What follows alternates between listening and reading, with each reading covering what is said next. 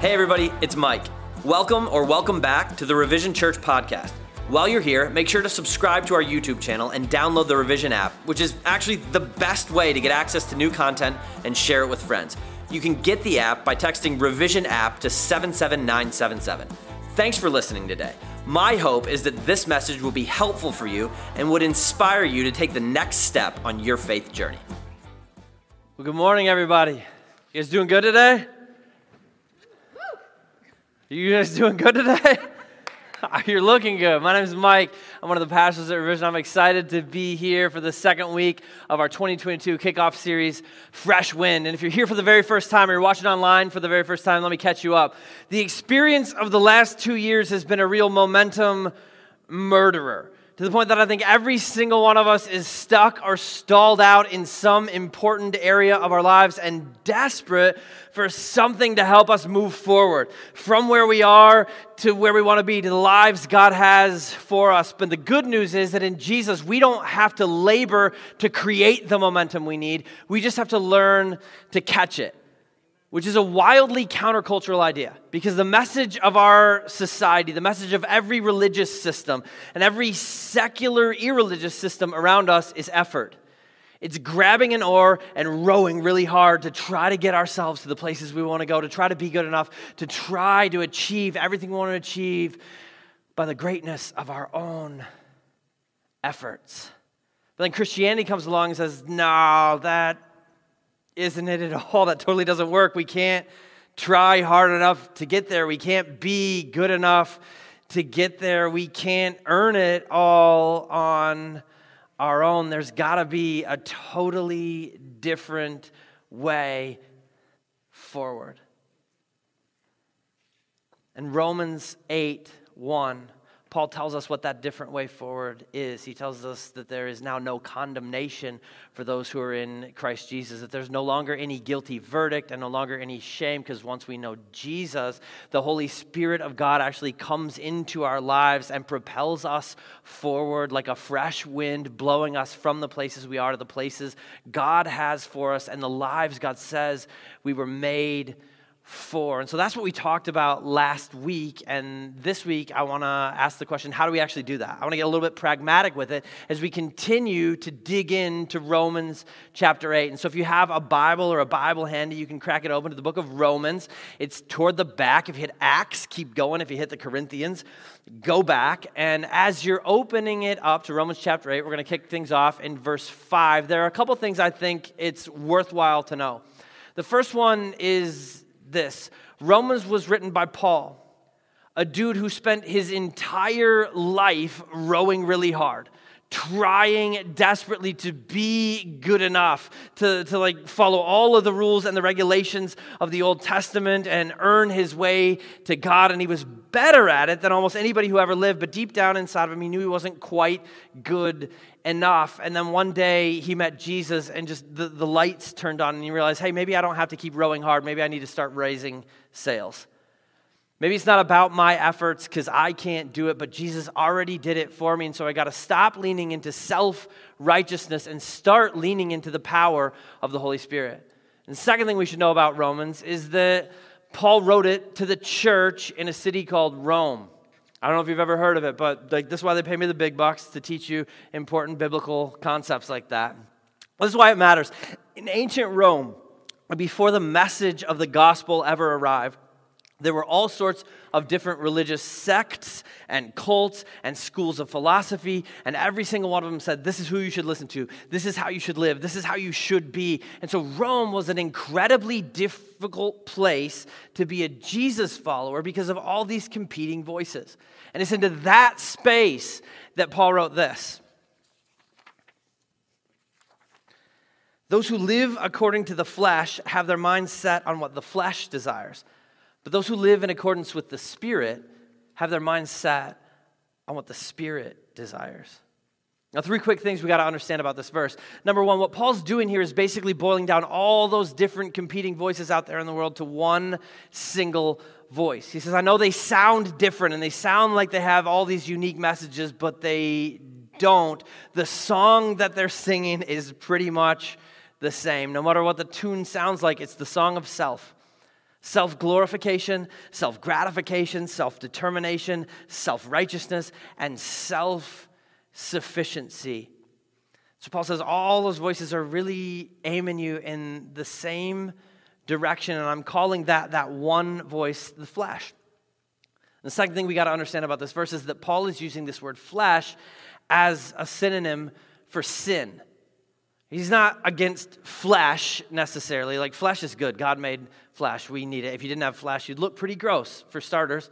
This summer, my niece fell off her bike and she like sliced her leg open to the point where you could see the muscle tissue. You don't want to see that. That's really icky, okay? So, Paul's not on a crusade against skin here. What he's doing is, is using flesh as a metaphor for sin because ancient Greek and Roman philosophers use this word flesh, sarx, to describe a life that was cut off from the divine like a really worldly, self centered life. And so his readers had immediate context for that word. And Paul's doing the exact same thing. He's saying the flesh describes people whose lives are defined by selfishness and sin rather than by the voice and the priorities of God, okay? And third thing we got to understand what Paul's doing here is actually giving us a really powerful and pragmatic life principle that the things we listen to shape the things we long for. Listening leads to longing. Every single time. Listening leads to longing. Paul uses this phrase, those who live according to the flesh, to describe a group of people who have tuned their minds and their lives into the song that the world is singing, this message of the flesh. And he's saying that once that happens, these people tend to begin thinking like the world thinks and longing for whatever the world tells them they ought to be longing for, and it shapes their futures very powerfully. Because our longings, our desires, the things our hearts want are possibly the best predictor in the world of where our lives are going to end up. And there's a multi billion dollar industry out there that will pay $6.5 million for every 30 seconds of time during the Super Bowl next month banking on the idea that that's true.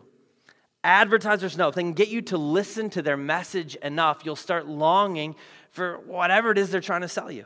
And I hate how well that works, like in my life, even when the product should be completely irrelevant to me. I was watching college basketball a, a few weeks ago, and I kept seeing this message for a drug that treats atrial fibrillation. I'll be honest, I don't even know if before that day I'd ever heard of atrial fibrillation. But by the fourth time I saw that commercial, I was like, I think I have that. I, I swear, like fatigue, shortness of breath. That's me. I don't know what the consequences are going to be, but I'm glad this drug can treat it. Whatever. I don't know if it's a cream, a pill, but I just, I got to get some of that in my life. I told my wife, I was like, Jenny, I have atrial fibrillation. I have shortness of breath when I run. I'm tired all the time. And she was not sympathetic to my diagnosis. She thought that was due to a lack of cardiovascular exercise, a poor diet, and sleeping five hours a night, and uh, a disease that I had. But I had to tell her, You're not a doctor. Watch this commercial. And the worst part was, it was the same commercial. It wasn't even a different one. It was like they weren't even trying very hard. But the reason for that isn't that drug companies can't afford two commercials, it's that they know if you listen enough times to the same message, then that message is going to take root somewhere deep inside your soul. This is the way it works for us. You guys, the, the voices that you listen to, the programs that you watch, the websites that you regularly read, the Facebook groups that you're a part of, the social media channels you subscribe to, all the content that you take in on a regular basis, it's not just informing you, it's forming you. And you may not even be fully conscious of it, but that's 100% true. You're not just getting information, you're getting formation. And as we listen to those voices, they shape the things that we long for and the desires of our hearts. And so it's worth asking ourselves the question this morning and probably on a regular basis what voices am I listening to and what longings are they shaping in me? But there's kind of a catch in asking or answering that question according to Paul in Romans 5 8. And the catch is this we may think we're listening to a whole bunch of different voices, and we may think we're listening to a whole bunch of different songs, but we're not. It's just one voice. It's kind of like if you're, if you're driving out in the middle of nowhere and eventually only one radio channel comes in. And for those of you who are under 30 in the room, radios are these things we used to have in our cars, and we would tune them in to a number that corresponded to a frequency, and we would have to just listen to whatever the radio station wanted to play. It was wild. Right? But eventually, like in the middle of nowhere, there's only one station that comes in, right? And Paul's saying that's basically the way it is with our world. There may be different songs, there may be different DJs. It's the same station. It's the metronome of me, me, me, me, me, me, me, and it's the only option out there except for this other one.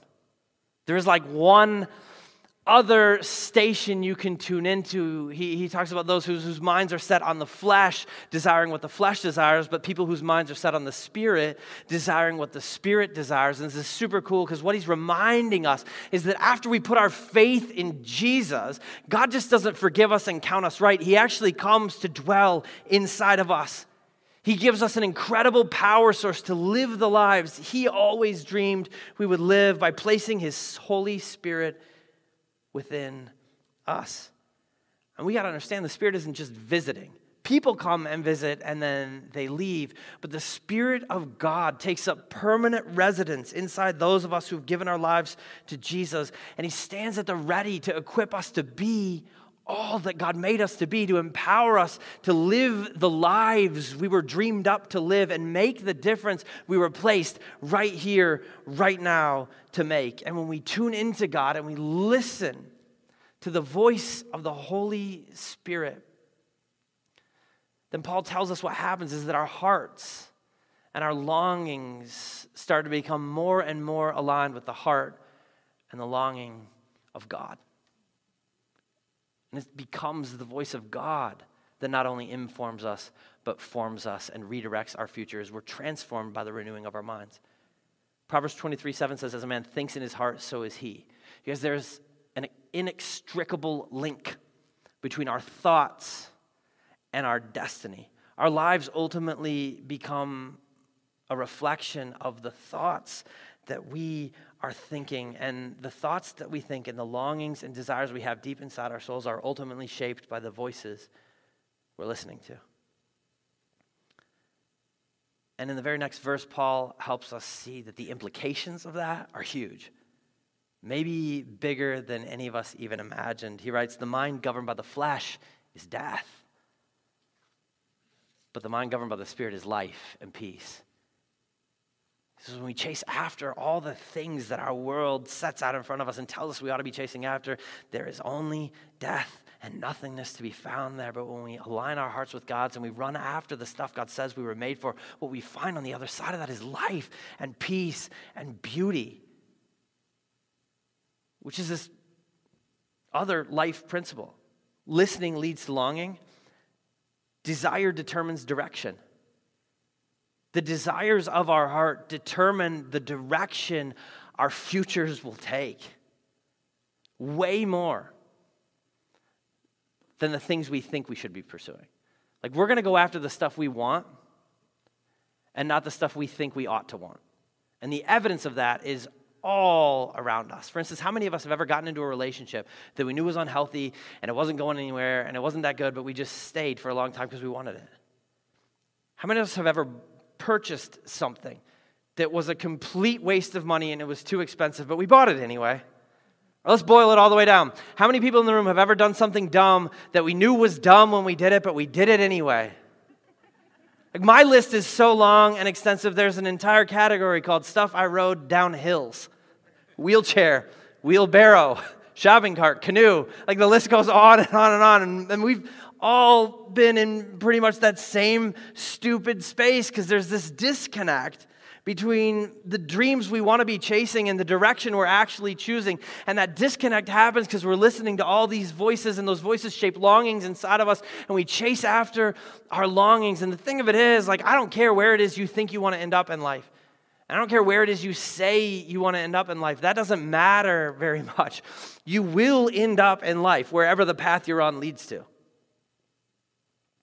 That makes a whole lot of sense when it comes to driving or hiking, but somehow it escapes us when it comes to living. So Paul warns us here if you're listening to sin, no matter how great it sounds, the direction of that path is death. It's meaninglessness and emptiness.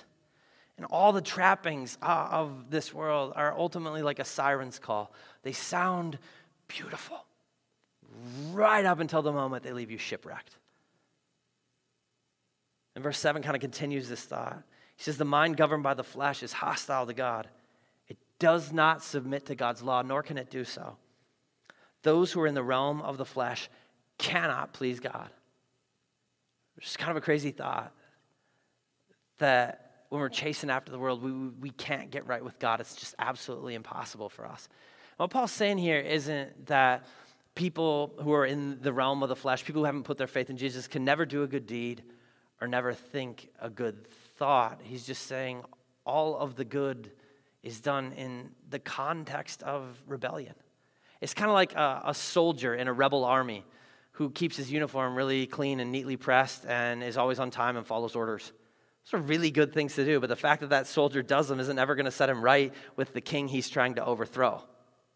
They're good things done in the context of rebellion to the rightful ruler, which makes them not even that good of things. And what Paul's trying to tell us here is that we can't get right with God while we're living in open rebellion to Him.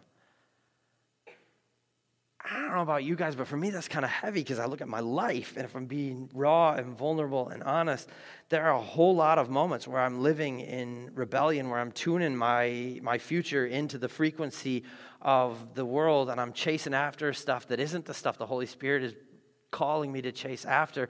There are like so many more of those moments than I care to admit.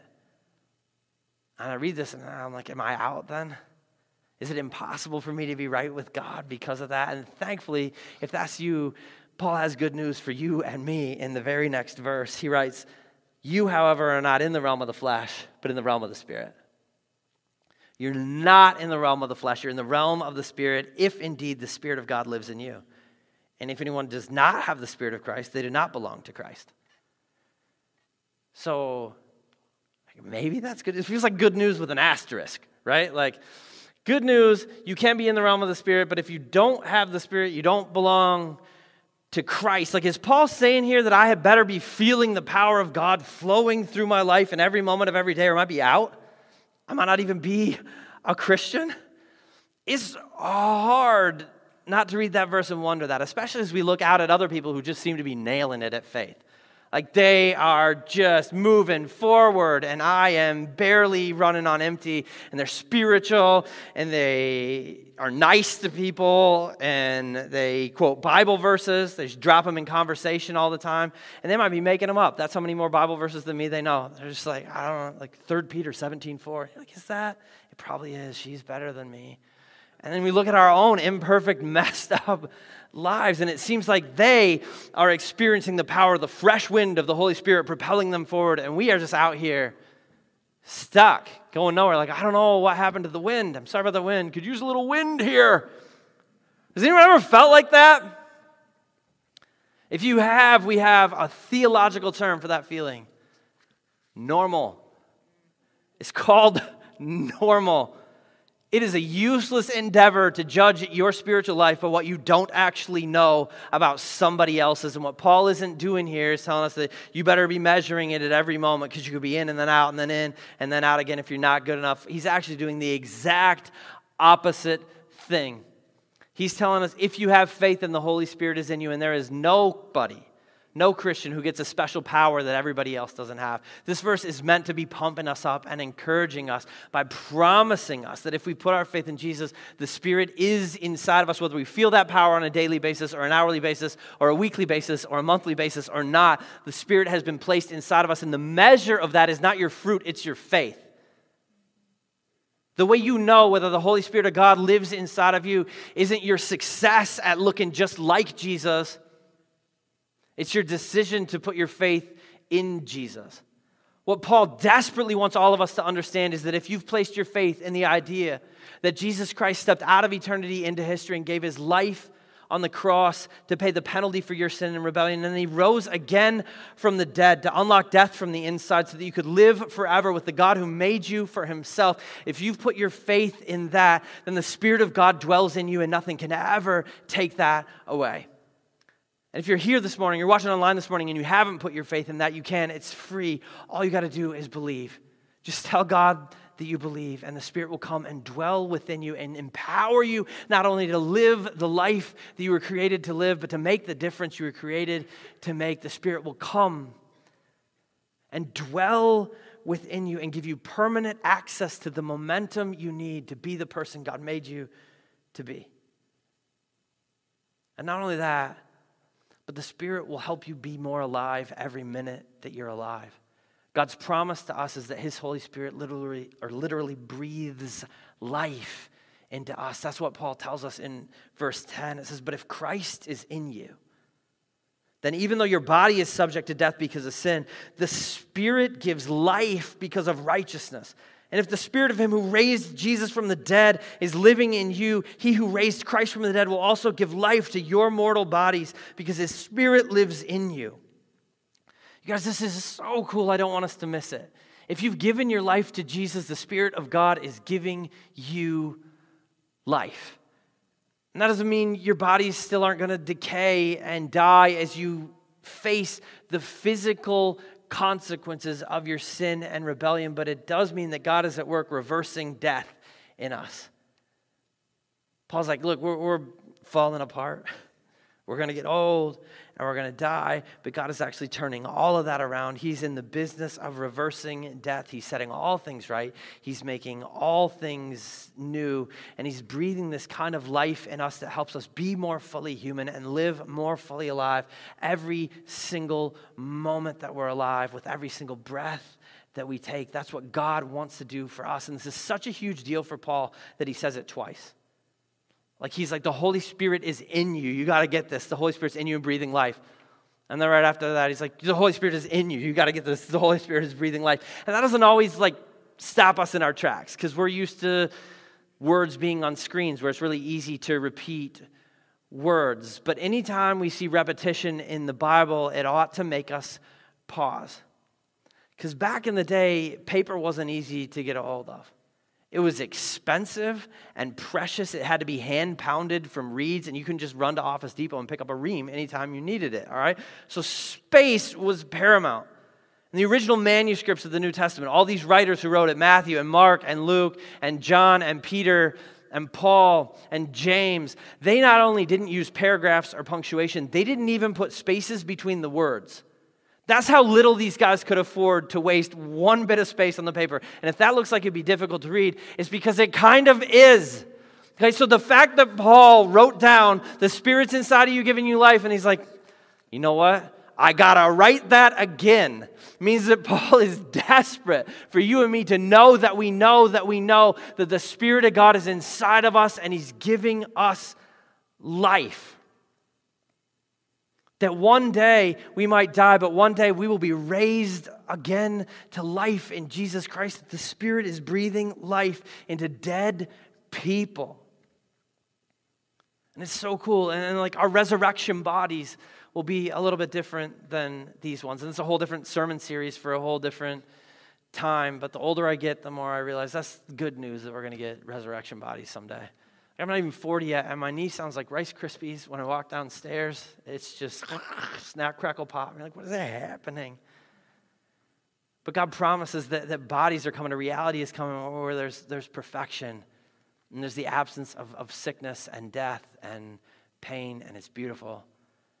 And in heaven, I might even get hair, you guys. I don't know. I don't know if that's how heaven works, but I'm just, I'm hanging on to hope. A few of us in this room are. Right? But here's what's amazing to me almost 600 years before Paul wrote down these words, this prophet named Ezekiel had a vision of what the world was going to be like when God placed his Holy Spirit that breathes life into dead people. In chapter 37 of Ezekiel, God takes him out and gives him this vision of a valley that's full of bones. And these old, dead, dry, bleached out bones of an army that had been slayed in that valley. And God looks at Ezekiel. He's like, hey, man, can these bones live? Ezekiel knows the answer is no, but he's been around God long enough to know there's a catch. So he's like, Only you know. It's his way of saying, I don't think so, but I'm not about to tell you you can't do it. And God looks at Ezekiel and he says, Hey, man, prophesy to these bones. Tell them God's going to breathe life back into you. And so Ezekiel says he begins prophesying.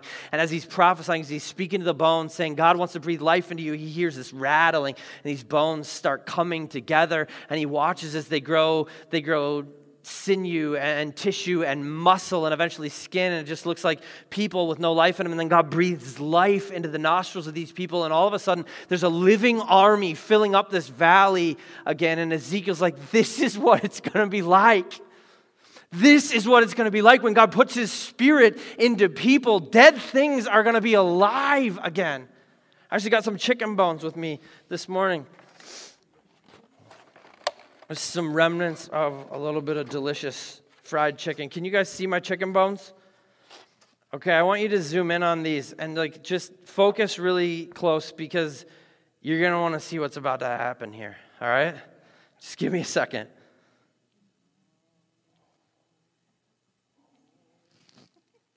I had to try. All right, I'm no Ezekiel, I guess. But like, how cool would it be if that actually happened?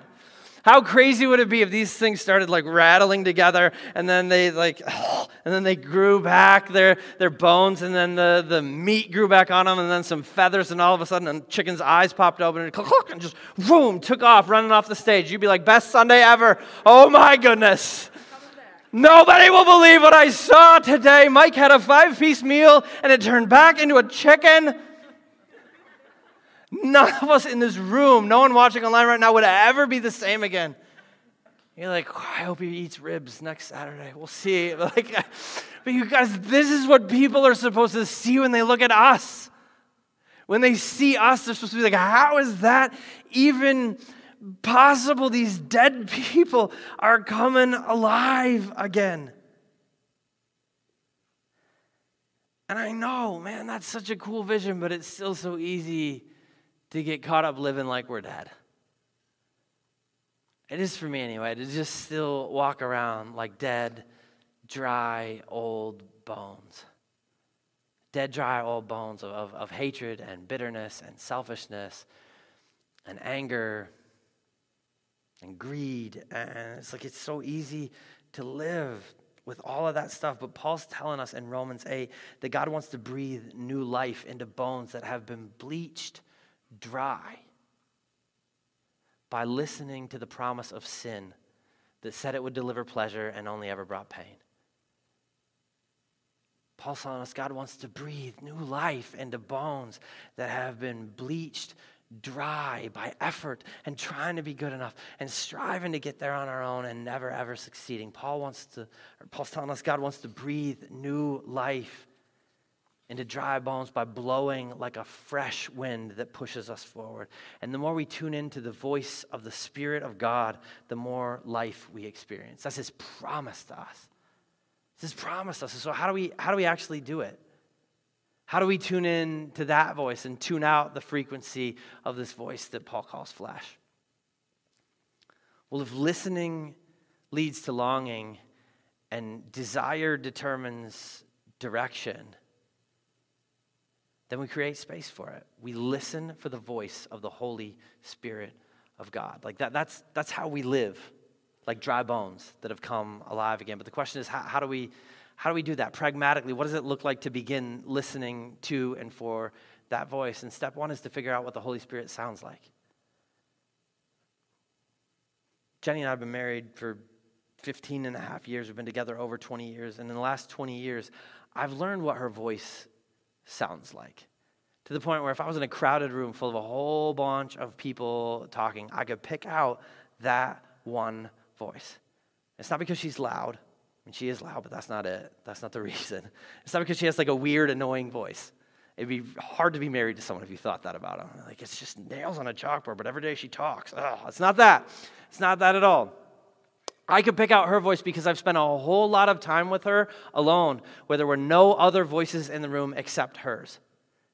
And in those moments, I learned not just what she sounds like, but what she's passionate about and the kind of things that she talks about and the way that she speaks and the rhythm of her voice. And because I know what she sounds like, it doesn't matter how many other voices are out there competing for attention and distracting me, I could pick out that one voice. It's the same thing with the Holy Spirit. If we're going to learn what the Holy Spirit sounds like, if we're going to learn what the Spirit of God is passionate about and the kind of things that the Spirit of God tells us and the kind of leadings that the Spirit of God has for our lives, then we got to spend time listening to that voice away from the spaces where it's crazy and distracting and there's a whole, other, a whole lot of other noise competing for our attention. And how do we do that? How, how, do we make that happen? I got four really simple, pragmatic tips and tricks for you, and this is nothing groundbreaking and nothing new. Pray. Talk to God about whatever's on your heart and listen for God to speak back to you. Number two, read the Bible. It's literally God's word breathed out in self revelation to you. Number three, fast. If you empty yourself of the things of this world, specifically food, because it's hard to deny that you're empty when food is gone, you create space for the voice of God to fill you up. And number four, do it in community. Get with some other people who are listening to God so you can talk about what God sounds like together. Listen, I know, I know, especially for those of us who've grown up in and around church, who've been going to church all our lives, I just gave you the churchy answers. You're like, oh my goodness, everything I already know. The pastor told me to pray and read the Bible and, and do groups. Like, I've heard it a million times, and we almost want to eye roll that stuff. Like, okay, that's the application point of 75% of the sermons I've ever listened to. But can I be real and raw with you for a minute? I think if we eye roll that stuff, it's because we don't actually do it. I think to the degree that you and I roll your eyes at that, it's probably the same degree that you're not really finding the, the unforced rhythms of grace in your life and, and tuning into the Spirit of God in those places. Because people who are really tuned into those rhythms don't eye roll any of that stuff. It's transformational stuff. It's been working for 2,000 years. That's why it's the application point for so many of the sermons you've ever heard. Like when we listen to the voice of God, God does something powerful inside of us. But it's hard to do. I know. It's, it's hard to get into a rhythm of that stuff. It's hard to like make space for that in the middle of all the busyness and all the craziness and all the distraction that exists out there in the world. But the fact that it's difficult is a bad excuse not to make it a priority, right? One of my favorite authors of the 20th century was this British guy named G.K. Chesterton. He once wrote this Christianity has not been tried and found wanting, it has been found difficult and left untried. I think that's so true when it comes to some of these disciplines. Like when we engage them, when we tune into the voice of God and out of the voice of the flesh, it changes everything about the way we're living. But how do we actually do it? Like, I realize that's still kind of ethereal. And so I want to give a really pragmatic step for everyone in the room this morning. What I want to do alongside thousands of other churches in our network over the course of the next few months is something called 21 Days of Prayer and Fasting. There are a whole bunch of churches that are kicking off their year with this, and I want to invite us to do the exact same thing to take the next 21 days and pray together and fast together and read the Bible together and just see what God might do. And you don't have to do this. If you do it, that doesn't make you a super Christian. If you don't do it, it doesn't make you a bad Christian. You don't have to do it to be a part of a Revision. But like, I think if we're really going to stop rowing hard and start raising sails, if we're really going to believe that it's not about our effort in the year ahead, but it's about what God wants to do in and through us and us surrendering so that He can propel us forward to the lives He has for us, then this is an amazing way to begin tuning in to the voice of the Holy Spirit and seeing what God has for us. And so I want to invite you to do it wherever you're at on your spiritual journey. If you're walking with the Lord deeply, if you're just starting out, if you crossed the line of faith recently or, or today when I told you that it was free, like, or, or if you're a skeptic, especially if you're a skeptic, if right now you're, you're wondering what you think about any of this, I dare you to try it with me for the next three weeks. I dare you to just see what God might do. This is where I'm going, and I want to invite all of you. Will you come with me on this journey? 21 days of, of prayer and fasting. And here's specifically how it works we have a guide for you. If you want a copy of that guide on your phone, you can pull your phone out right now and scan the QR code that's behind me. That QR code is a guide that has a daily scripture reading and some daily spirit or some daily prayer prompts for the next 21 days. It actually walks through Jesus' Sermon on the Mount and, and has some prayer prompts. And I want to invite you to just do that. There's also a page on our website that has a link to that guide and has a link to a page with some thoughts about why in the world anyone would ever fast. Like, I, I don't know if you've ever done it before. You might be thinking, why would people not eat? We don't have to not eat. We live in America. And if you wonder why people would intentionally empty themselves to be filled up with a little bit more of God, I put together some thoughts on, on why and some tips for how. And maybe you've never done it before. Maybe you joined us last Easter. Some of us did this for the first time ever at Easter, and it was powerful. And so I want to invite you to do it once again. And, and here's, here's what we're doing in terms of that. Like, we're going to pray for 21 days. We're going to go through this guide for 21 days. And then fasting I'm going to fast on Fridays for the next three weeks because it's alliterative, and that's how I picked the day. Fasting Fridays sounded like a cooler hashtag, and that's the only reason. So you can pick a different day. You don't have to do it. If you've never fasted before, you could try like one meal this Friday, two meals the next Friday, three meals, or like a whole day the week after that. Just it, it doesn't matter how. And, and if you can't do food, do something different. Like, don't let anyone tell you there's some rule and that counts as fasting and that doesn't. Don't listen to that. That's not true. But, like, whatever it looks like, will you come on this journey with us for the next 21 days and just see what God does? See how God might speak to you. See what God does inside your soul. See how the Spirit of God breathes life and you, I, just, I, I want to invite you to come with me on it. And then every Friday for the next three weeks, if you can make it, we're going to pray at the revision office for 30 minutes at noon, lunch hour. It might not work with your schedule, but if you want to come pray with us, I'm going to be there. We're going to pray and worship for 30 minutes together because I just think God wants to do the kind of things that only He can do in and through this community we call Revision. And so I, I believe that he wants to do that for us as a body, but I really believe he wants to do that for you personally. And so whether you do the 21 days of, of prayer and fasting or not, whether you do part of it or not part of it, no guilt, no shame in any of this. Like, whether you do that or not, please listen to me. Whether you're here or online, please listen to me. I really, really believe that we live in a world with one voice, one radio frequency, that leads us to emptiness and death, as great and tempting as it sounds. And that if we don't intentionally stop listening to that frequency, we will never seize the lives God created us for.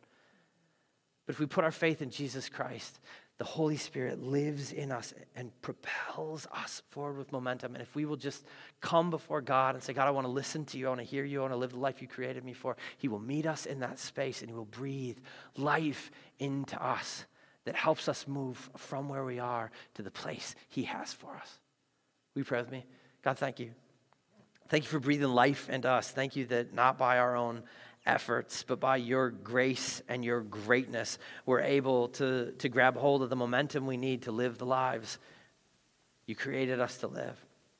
Lord, I know it's, it's hard and it's distracting to live in this messed up, broken world, but I pray that you help all of us amidst all the distraction, amidst that frequency that constantly competes for our attention, amidst all the messages that ask us to long for and desire things that would lead us only to death, that your voice would thunder deeply in our souls, that we create space to, to hear your voice and be shaped by your voice, that our hearts and our longings would align with yours in a way that allows us to be more fully alive and allows us not just to be more fully alive for our own sakes, but allows us to walk out into a world that is hurting and dark and desperate for your love and point that world toward you. We pray this in Jesus' name. Amen.